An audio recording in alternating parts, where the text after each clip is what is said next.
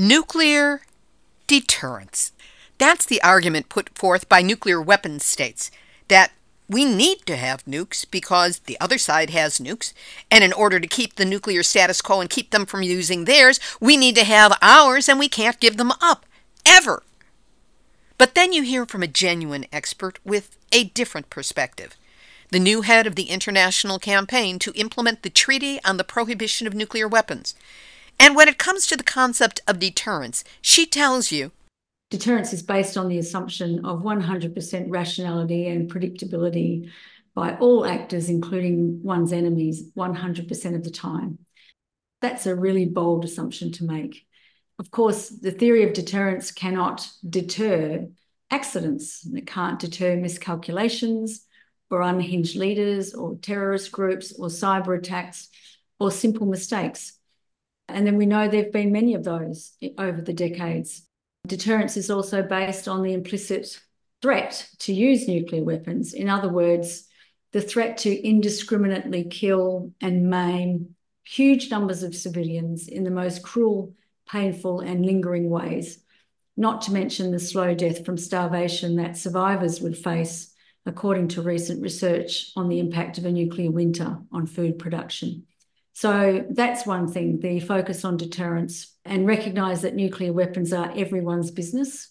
Well, when Melissa Parke, the new executive director of the International Campaign to Abolish Nuclear Weapons, or ICAN, spells out with clarity and precision exactly why deterrence is a deeply flawed concept being used to convince governments and all the rest of us that we cannot live without nuclear weapons when it's closer to the truth that we cannot live with them. That's when you begin to understand how we're being manipulated into being stuck in that awful, dangerous, deadly seat that we all share. Nuclear hot seat. What are those people thinking?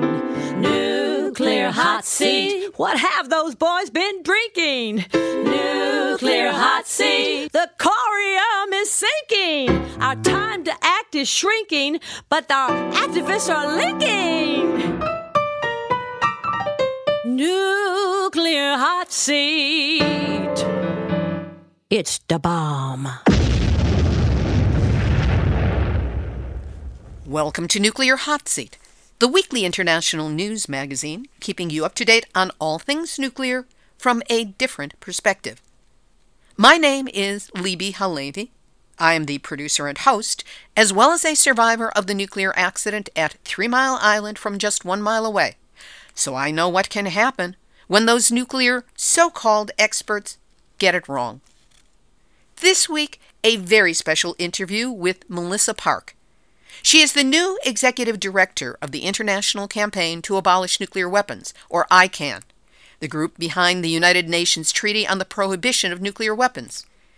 We talk about what it's like to step into such a pivotal role on the world stage, how ICAN is working to align more closely with climate activists, and specifics on how any of us can move forward to give our support in a meaningful way to getting rid of nukes forever.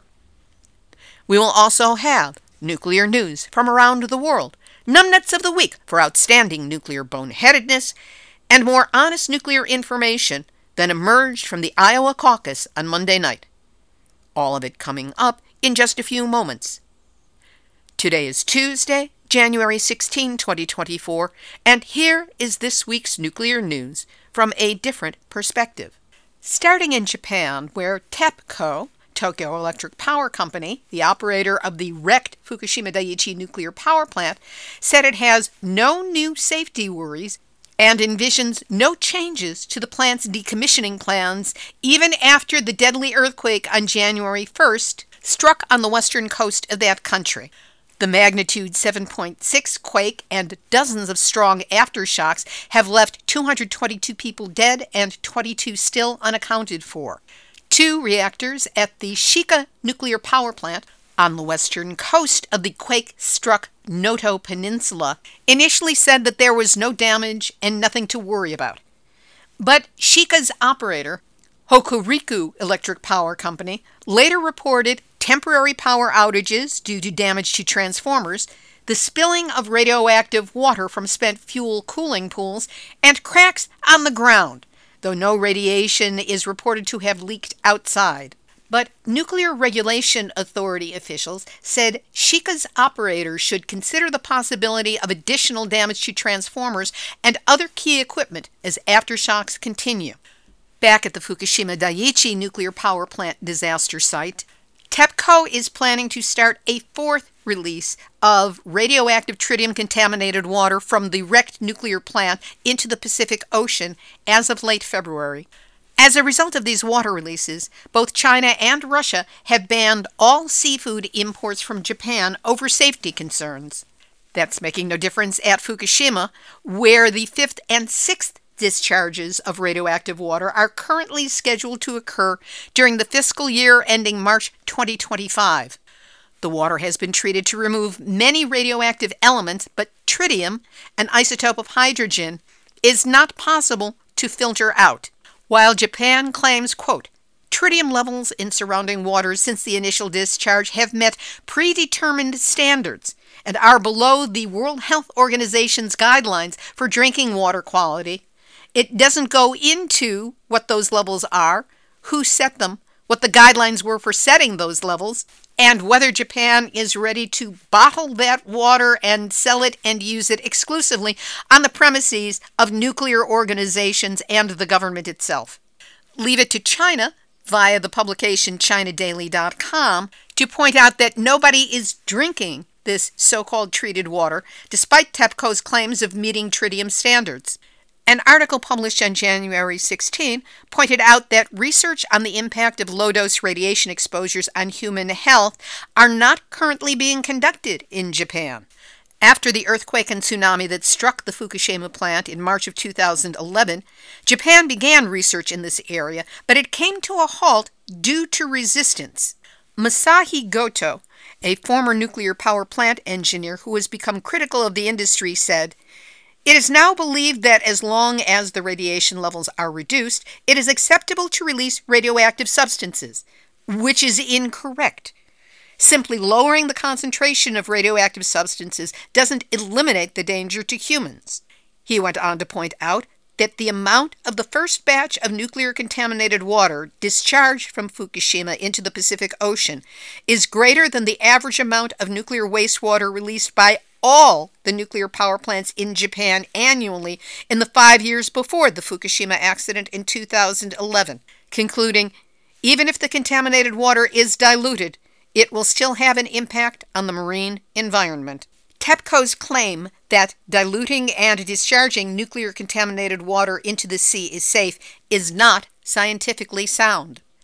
In U.S. News, we have a series of articles we will link to on the website including Karl Grossman's Counterpunch article, New York Times minimizes impacts of Three Mile Island. This was in its obituary this week for Joseph Hendrie, who was chairman of the U.S. Nuclear Regulatory Commission at the time of the Three Mile Island accident. While the nuclear party line remains that nobody died at Three Mile Island, researchers have determined that there were substantial deaths as a result of the Three Mile Island radiation releases, including Steven Wing and his colleagues at the University of North Carolina. Wing, an associate professor of epidemiological, said the cancer findings, along with studies of animals, plants, and chromosomal damage in Three Mile Island area residents, all point to much higher radiation levels than were previously reported.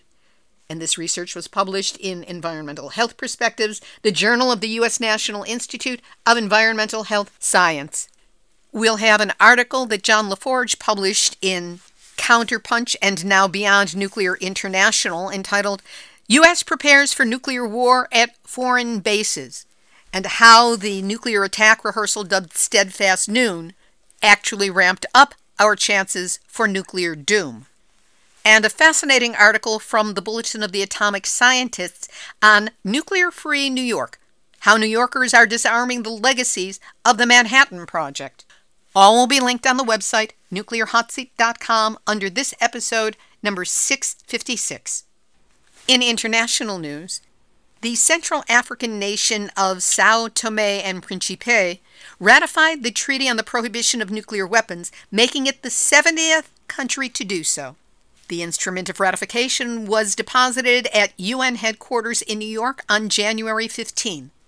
Spain has confirmed a nuclear power phase out, with plans to close the country's nuclear plants by 2035, as it presents energy measures including extended deadlines for renewable projects. The management of radioactive waste and dismantling of the plants, whose shutdown will begin in 2027, will cost about 20.2 billion euros or 22.4 billion US dollars and will be paid for by a fund supported by the plant's operators. And Russia has continued to block access by the International Atomic Energy Agency to the Zaporizhia nuclear power plant, the six reactor largest nuclear facility in Europe.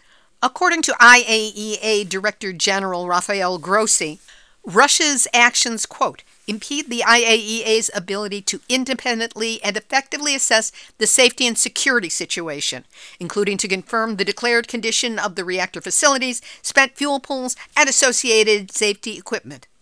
This from the man who stood up at COP28 and announced that there were going to be three times as many nuclear reactors in the world by 2050. And now. Nuclear hot seat, nuclear hot seat, nuclear hot seat, of the week. So much numbnutsery, it's hard to choose. But here are two. In October of 2023, the Congressional Commission on the Strategic Posture of the United States released its final report on America's strategic posture. This congressionally mandated review of U.S. nuclear strategy, policy, and posture concluded that, quote, America's defense strategy and strategic posture must change in order to properly defend its vital interests and improve strategic stability with China and Russia. But in the entire 160 page report, the word waste, let alone radioactive waste, never appeared. It was all about the my bang's bigger than your bang bombs, with nothing about the harm they do to people and communities and the environment. Then there's the International Atomic Energy Agency's Atoms4Food initiative, which claims that by harnessing what they call the advantages of nuclear techniques, they can enhance agricultural and livestock productivity, ensure food safety, reduce food losses, improve nutrition, and win an Oscar for Best Supporting Fiction in Service to All Things Nuclear. Then there is the oxymoron Atoms4Food. The number four is in there to make it look more hip. Launched by the International Atomic Energy Agency and the Food and Agriculture Organization of the United Nations, to encourage countries to use nuclear and isotope technology solutions to their food insecurity issues claiming nuclear technology will lead to stronger, healthier, safer crops. And of course, they don't mention the R word, radiation, or the W word, waste. Instead, bragging to build crop improvement programs using the nuclear method of plant mutation breeding. Note that the Atoms4Food initiative is relatively new, having launched October 16 to 20 of 2023 at the World Food Forum in Rome.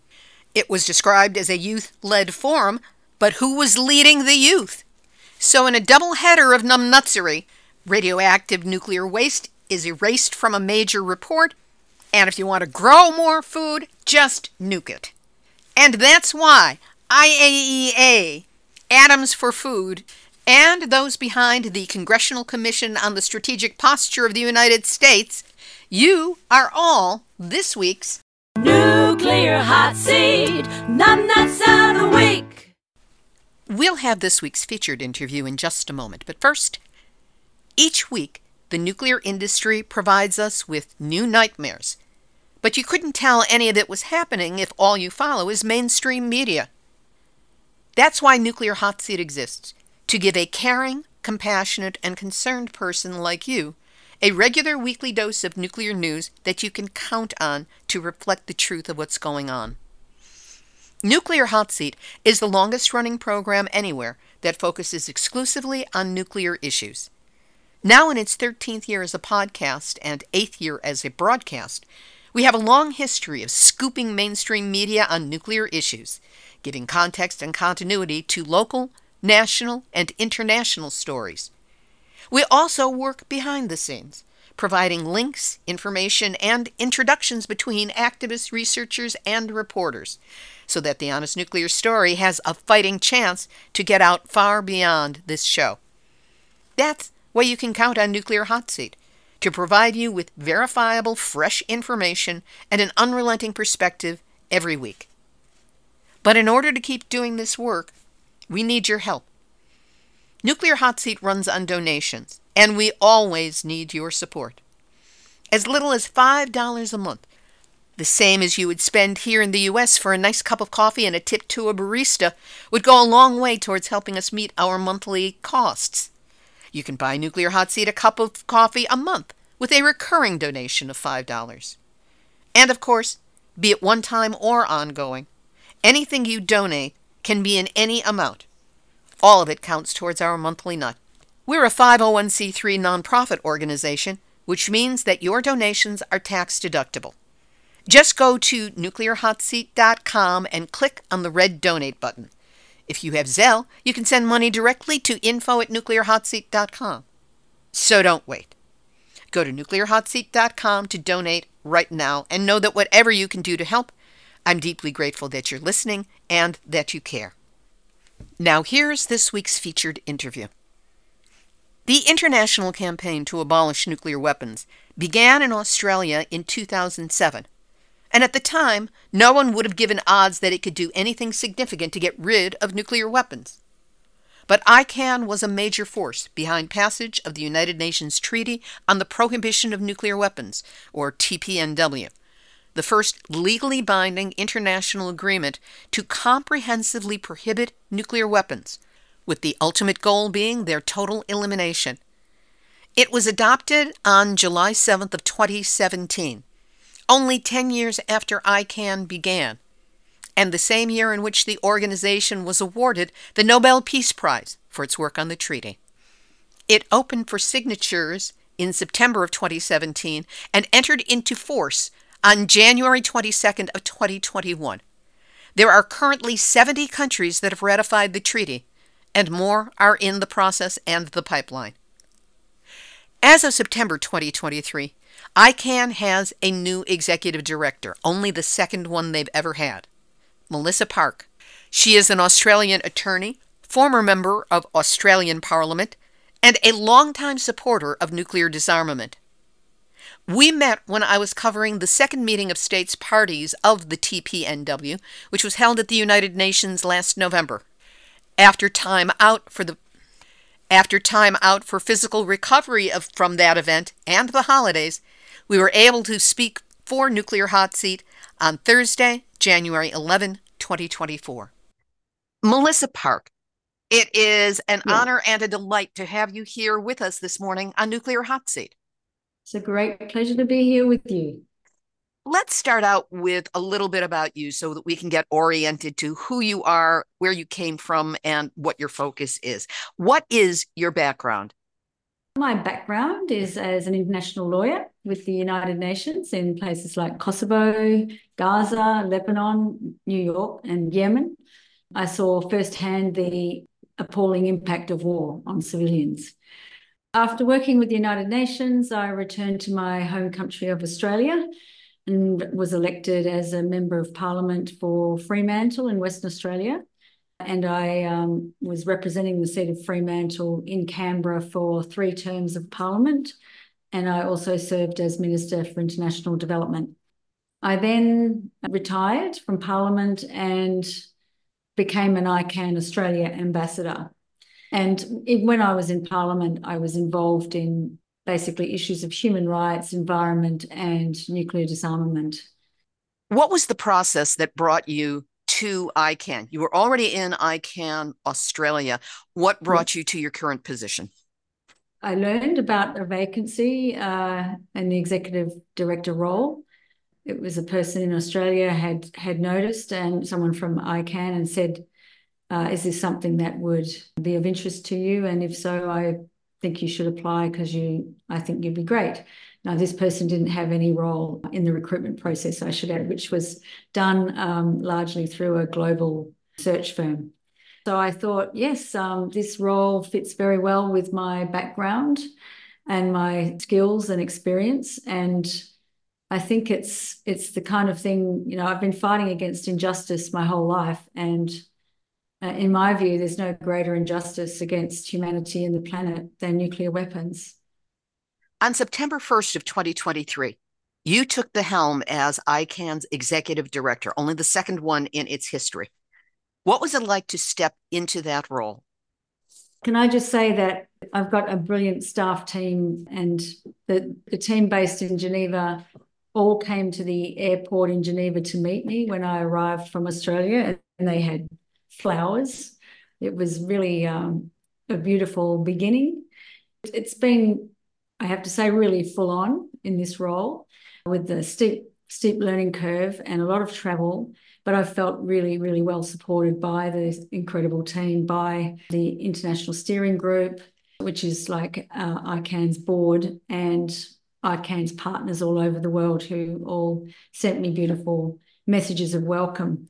And I think the, the Nuclear Ban Week in New York, where I met you around 2MSP, was certainly a great introduction to all facets of the international campaign now that I've been on board for about five months, I feel I'm getting my feet, I'm getting my feet on the ground, but I've still got a lot to learn. There's a lot of expertise in this field, and I'm just grateful to be part of this team. ICAN is now a well established, internationally respected organization, winner of the 2017 Nobel Peace Prize. It is acknowledged as a successful entity. Yet, especially when new leadership comes in, there's always room for new approaches, new mm-hmm. programs, mm-hmm. new focus. And I'm wondering what you have in mind or what you've been able to get started already that will be something new and different or expanded from what ICAN has been doing so far. Obviously, what came out of 2MSP was a very strong focus on the flawed delusional theory of nuclear deterrence. And so we certainly want to focus our campaign more strongly on raising the awareness of the public and policymakers in nuclear armed states and other states that endorse the use of nuclear weapons in their defence policies. That deterrence is a flawed theory. It's contradicted by the history of the Cold War uh, we know that both during the, the Cuban Missile Crisis and the early 80s, there were close calls when nuclear war was averted not by deterrence, but by blind luck. Deterrence is based on the assumption of 100% rationality and predictability by all actors, including one's enemies, 100% of the time. That's a really bold assumption to make. Of course, the theory of deterrence cannot deter accidents. It can't deter miscalculations or unhinged leaders or terrorist groups or cyber attacks or simple mistakes. And then we know there have been many of those over the decades. Deterrence is also based on the implicit threat to use nuclear weapons. In other words, the threat to indiscriminately kill and maim huge numbers of civilians in the most cruel, painful, and lingering ways not to mention the slow death from starvation that survivors would face, according to recent research on the impact of a nuclear winter on food production. So that's one thing, the focus on deterrence. The second thing is, I think it's really important that we break down the silos where only so called defence or security experts get to talk about nuclear weapons and recognise that nuclear weapons are everyone's business Nuclear weapons are not separate from other global concerns, they're deeply interconnected. Nuclear weapons worsen environmental problems, divert essential funds away from addressing pressing global challenges like climate change, social inequality, and they undermine the, the principles of human rights and justice. Can you imagine a greater human rights violation and nuclear weapons in terms of the right to life and the right to health and the right to a clean environment, for example. But we particularly want to build stronger links with the climate uh, and environmental movements. The three most pressing existential threats facing us nuclear weapons, climate change, and species extinction, also known as biodiversity loss. And those three existential crises are interconnected.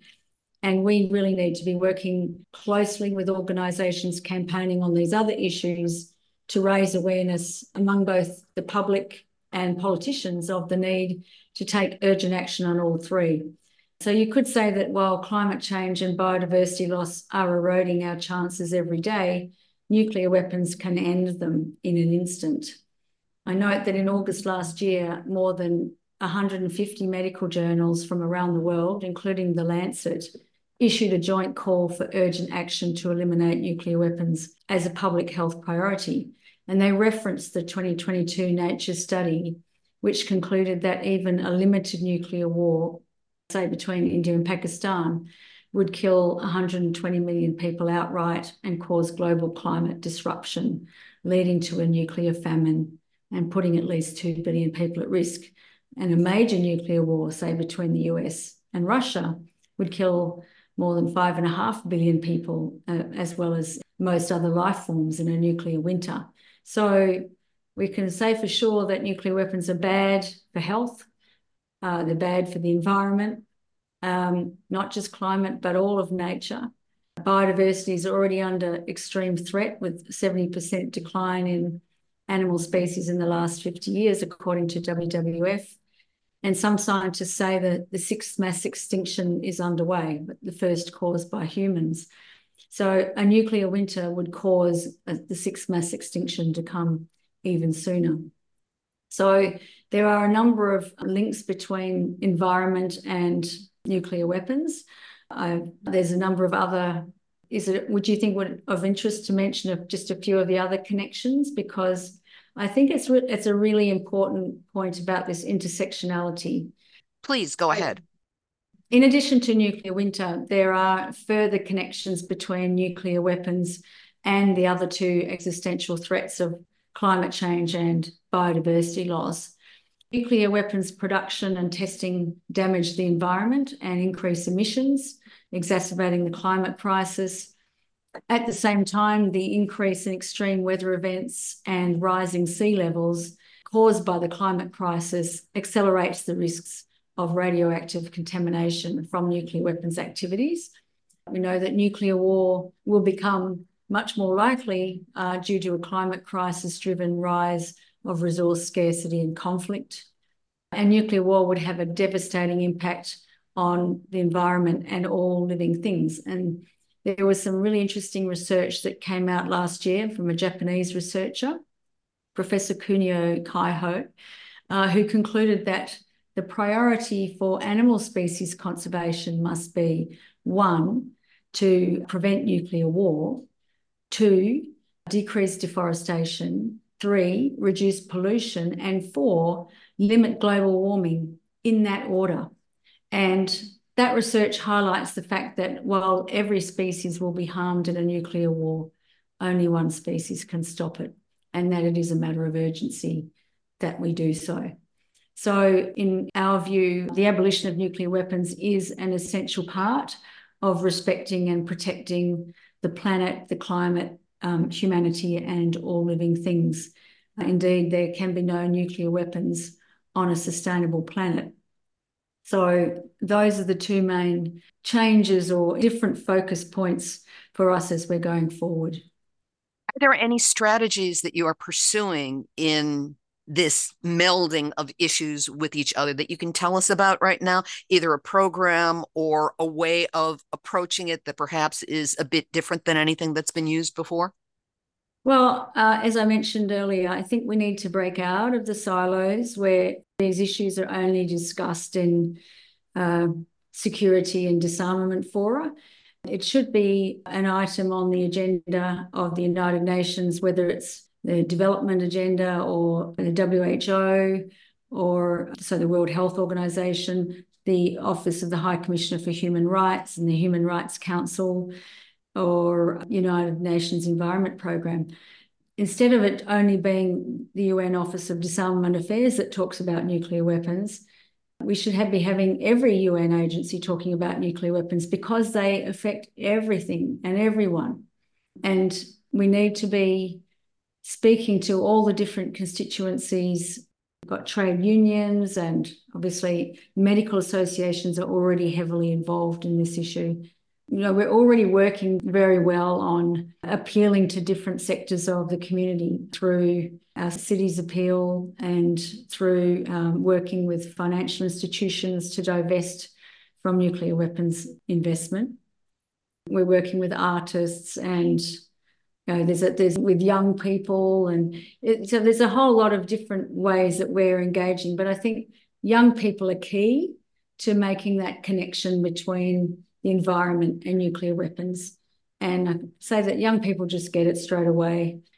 Indigenous people have always understood the connection between people and nature.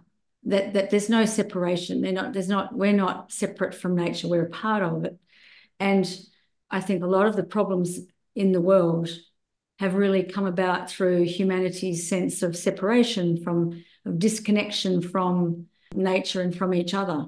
And so it's about bringing us back to seeing the connections that we're all we're all part of the the one this one planet and we all need to change our ways really as as a species in order to preserve the planet and and ourselves.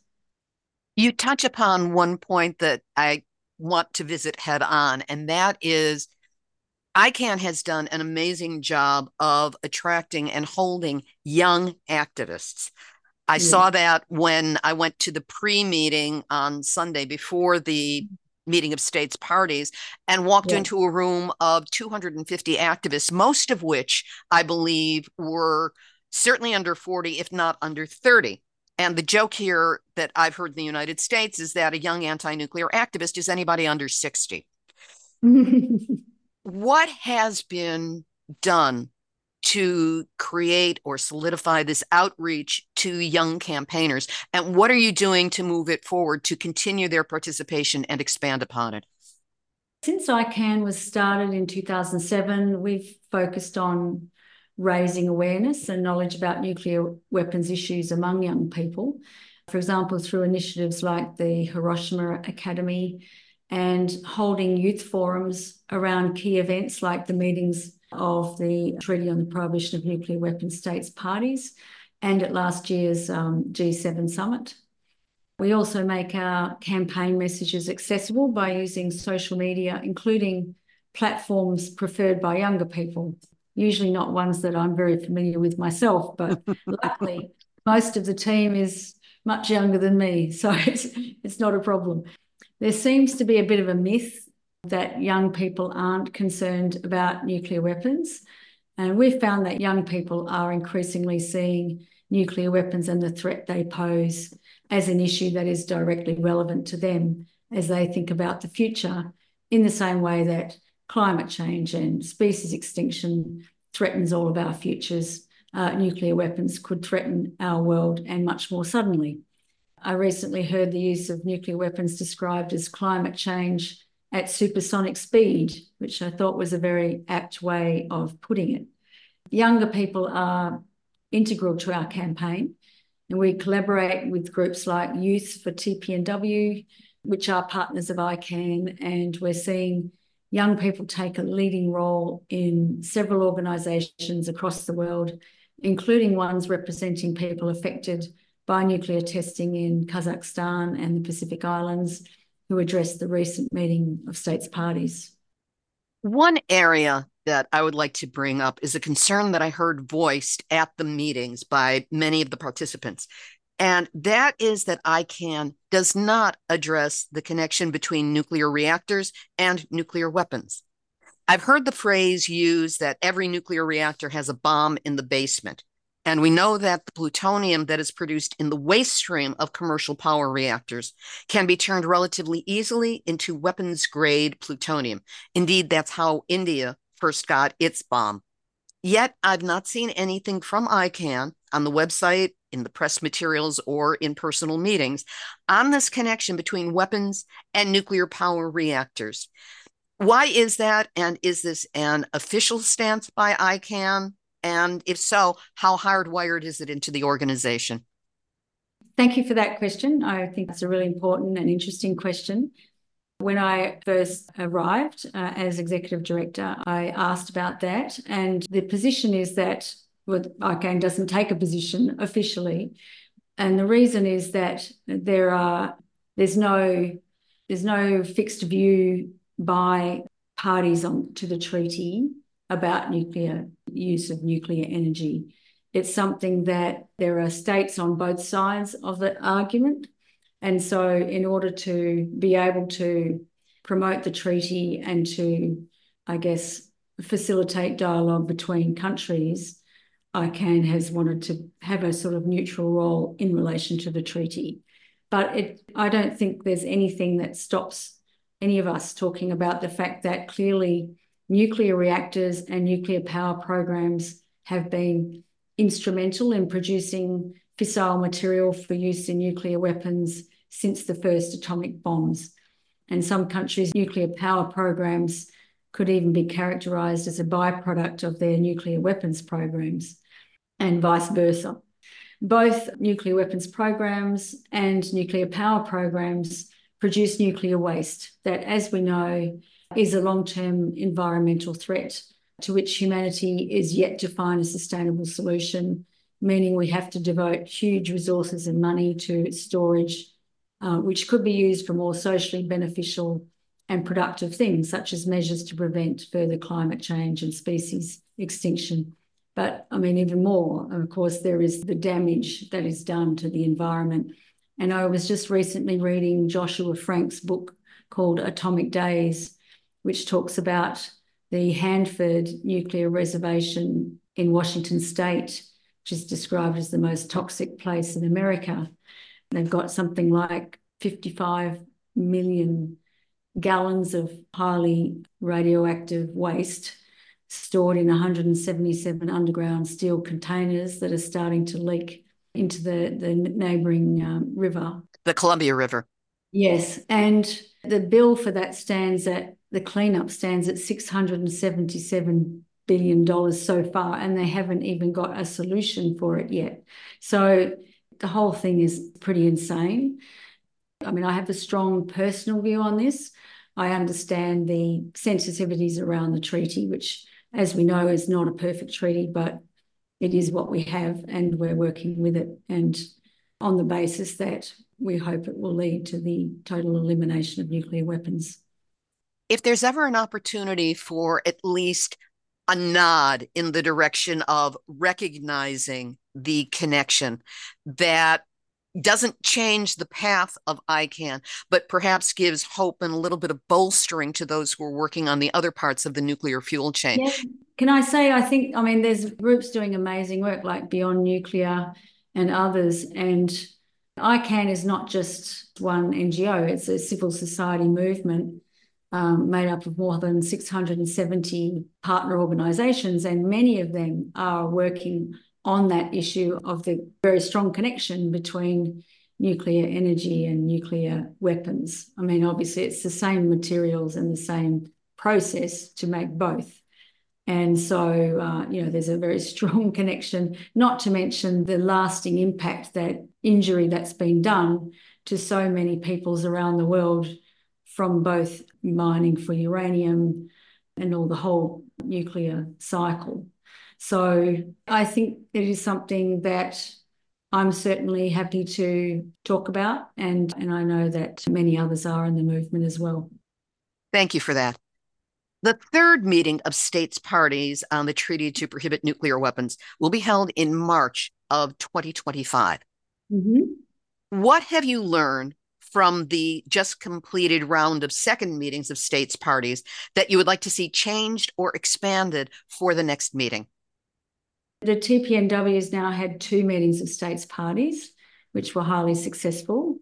The second meeting of states parties, uh, final declaration, produced a strong condemnation of nuclear deterrence and set up a process for a, an inquiry to be held in the lead up to the third meeting of states parties which will have assigned an inquiry and, and evidence about the humanitarian the evidence for humanitarian consequences and the evidence for the risks of nuclear weapons as a way of showing the case that the risk from having nuclear weapons far outweighs any possible benefit that might be um, inferred from nuclear deterrence.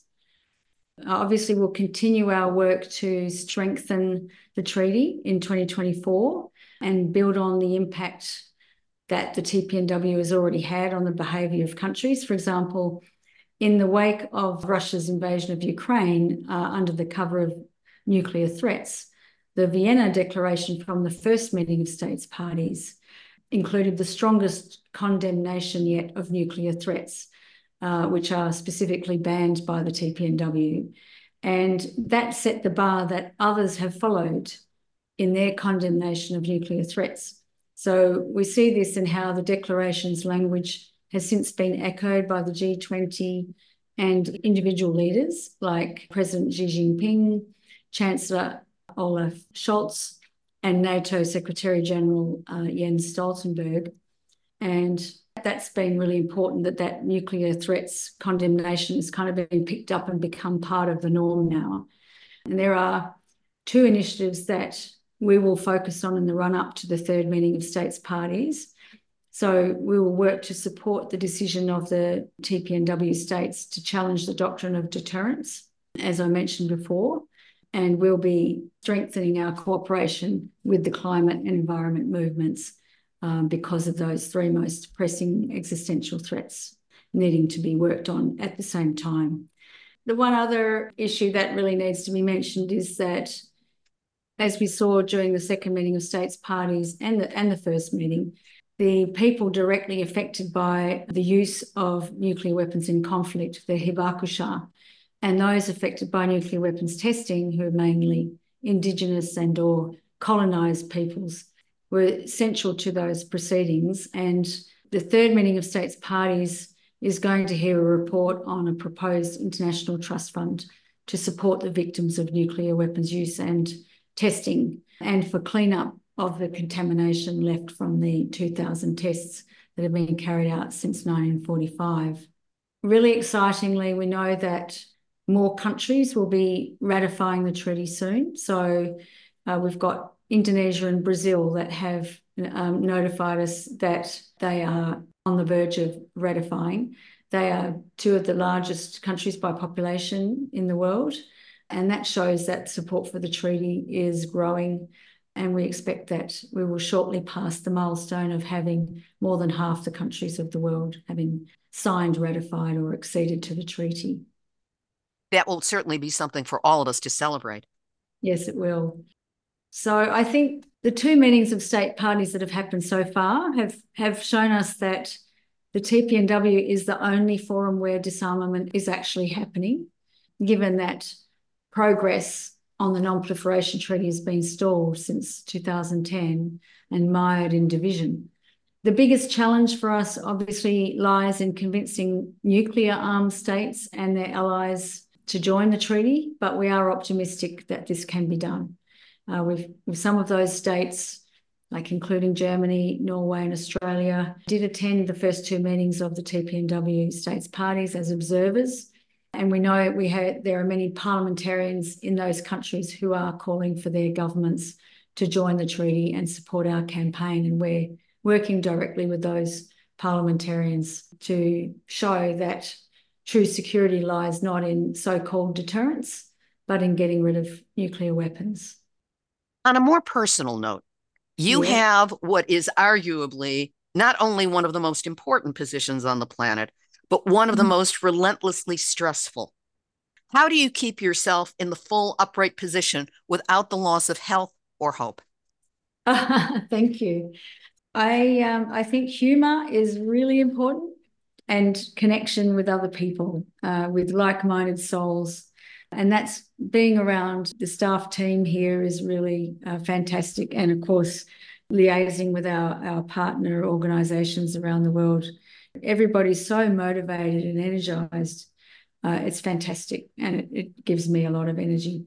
I also um, try to have a daily meditation and exercise program, and I follow a plant based diet, which I think is is good, uh, good for the planet, and good for the animals and and good for me too.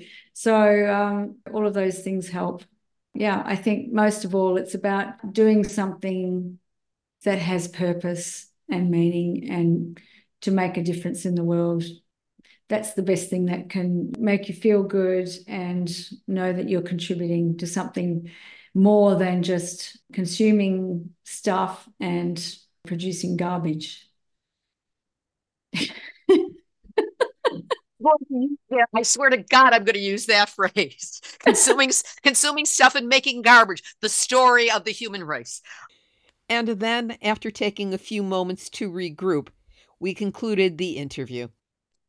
How can people around the world, including the highly motivated listeners to Nuclear Hot Seat, best engage with ICAN and help you carry your message forward? Thank you for that question. Uh, there are a number of different ways that people listening to us can get involved in the campaign. There's a lot of information on our website. And if you're part of an organisation that is not already an ICAN partner, you can persuade your colleagues uh, and families um, to join us, or you can join uh, with an organisation that is already an ICAN partner. You can get together with others who share your opposition to nuclear weapons to organise actions to draw the attention of your community to the threat they pose and how the TPNW is the way we can get rid of them for good. The focus of ICAN is to persuade all countries to join the treaty. So we encourage all campaigners and partners to lobby their political representatives and governments to sign and ratify the TPNW if they haven't already. And of course, we have ICAN Cities Appeal, and the, uh, one of our partner organisations is Mayors for Peace. And so it, campaigners or people interested can check with their local government to say, are you a part of these campaigns against nuclear weapons? Because, because of course, cities are the primary targets of nuclear weapons. So local governments have a very direct interest in this issue. And it's really interesting that at least in Australia, I'm not sure about elsewhere, but the local government associations have, have come out against, you know, nuclear weapons and for signing the treaty on the prohibition of nuclear weapons. And they're quite a conservative organisation. That should tell us something. In the US, you have seen New York has come out along with many other cities. In, in France, we've just had uh, Lyon joining, uh, and, and Paris has already joined before. And, you know, it's really significant and it really upsets the nuclear armed states when big cities in their country uh, join the appeal, but it makes a big difference. So do that. People can also support our campaign to pressure investors to divest from companies involved in the production of nuclear weapons. So if you're a shareholder, use your voice. If you're a saver or an investor, then make sure your money is not going to companies involved in such activities um, and your pension fund, your superannuation funds, your, I can't remember what the, is it 501c? 501c3. Funds are not going into supporting nuclear weapons activities. If people need more advice on this, they can contact us and we can let them know uh, what they can do. Already, we've seen, thanks to this divestment campaign that we're running, more than a trillion dollars divested from nuclear weapons production. It really does make a difference and it hurts these companies, these nuclear weapons producers, in a way they care about. We also encourage fellow campaigners to respond to news stories about nuclear weapons by writing to their local and national media to argue for the ban on nuclear weapons and letting readers know about the treaty. Those are just some of the things. Um, you can follow us on our website. Um, as I said, join an organisation or start one and join our campaign. Finally, I want to acknowledge something that I think is a big step for Nuclear Hot Seat and that thrills me. And that is that ICAN will be coming aboard to provide one report a month on what's going on, where you would like to focus our attention, any big wins, anything we can do to support you. The entire content will be produced inside of ICAN. I won't have my fingers all over it. And I'm thrilled to provide a direct link to people who are genuinely interested to hear what you have to say without it being filtered through mainstream media and whatever nonsense they're going to throw upon it. So I want to thank you for your willingness to come on board and be part of the expansion of Nuclear Hot Seat. Well, thank you, Libbe. Thank you for uh, letting us have that platform. I think that's fantastic. It's a fantastic collaboration you know, we've got such a fantastic team here, and everyone's excited that we're going to be regular contributors to your show. Can't wait for that to start.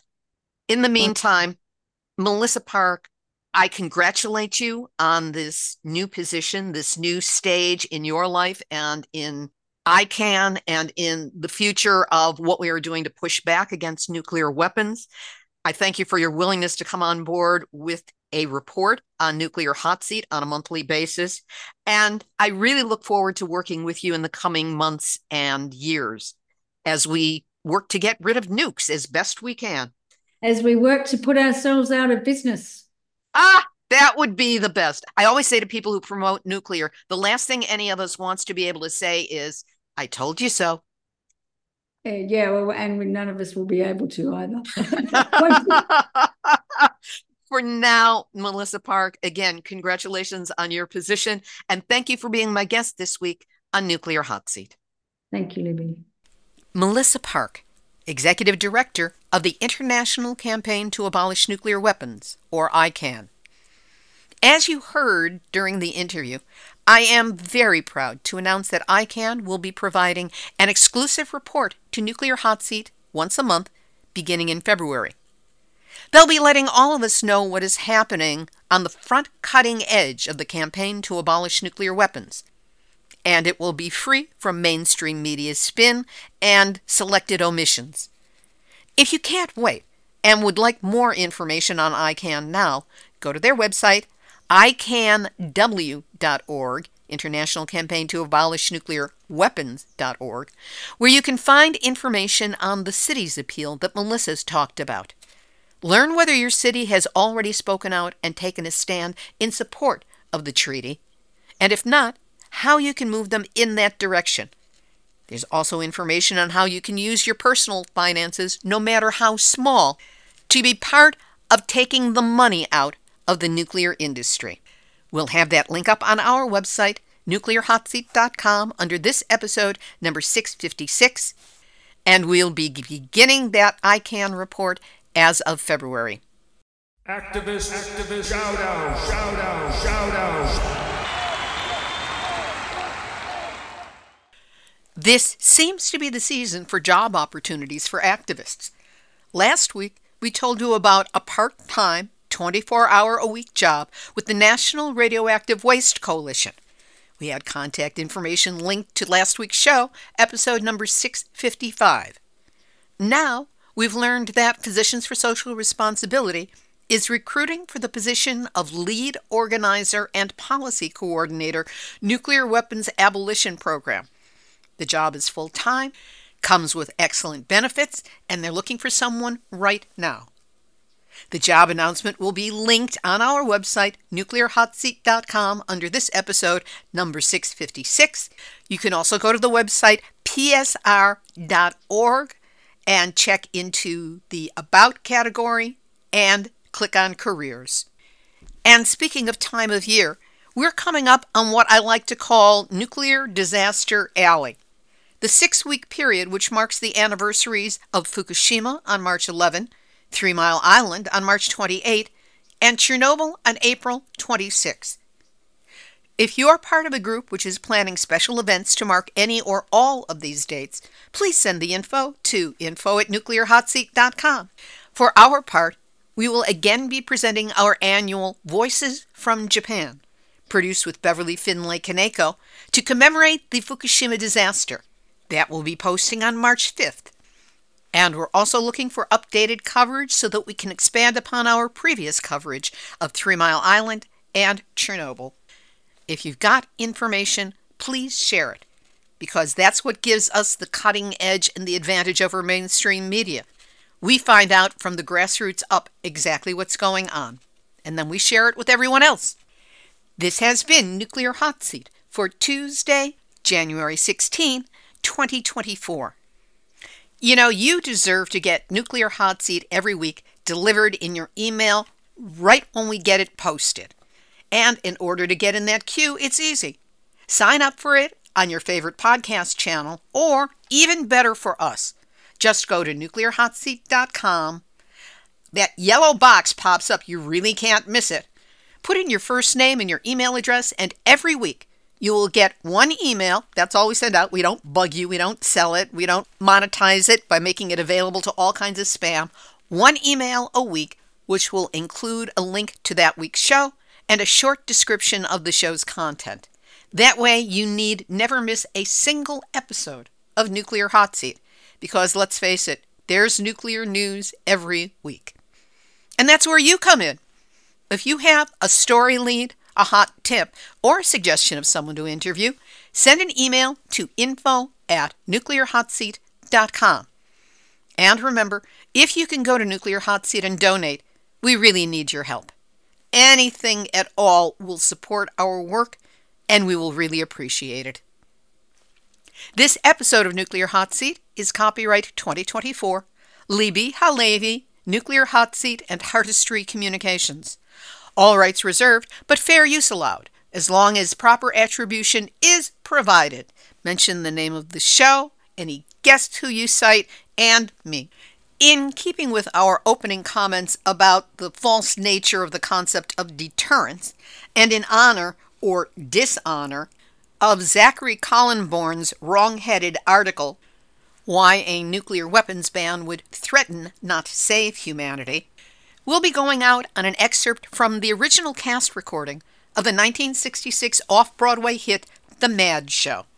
This is The Hate Song, with lyrics from a crew which includes the Broadway legend Stephen Sondheim and Marshall Barer, who wrote Once Upon a Mattress and the Mighty Mouse theme song. For now, this is Libbe HaLevy of Nuclear Hot Seat, reminding you that as ICAN Executive Director Melissa Parke said, there are better things to do in life than consume and make garbage. Here, here, and there you have it. You've just had your weekly nuclear wake up call. So, whatever you do, do not go back to sleep because we are all in the nuclear hot seat. Hate, bloodshed everywhere you turn. When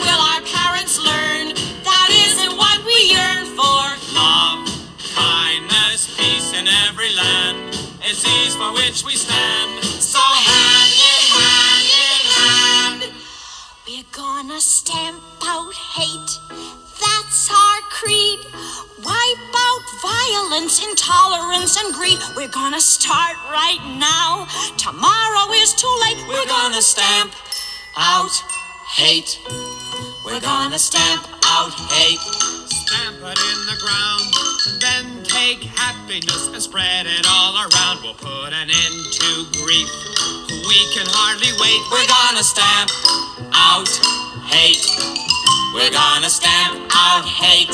Sock it in the eye, shoot it in the stomach, yelling, die, die, die. We'll pull its insides out and look at what it ate. We're gonna stamp out hate. We're gonna stamp out hate. Show him who's the boss. Take him up a lonely hill and nail him to a cross. Won't it be kicks to watch? The blood coagulate. We're gonna stamp out hate. We're gonna stamp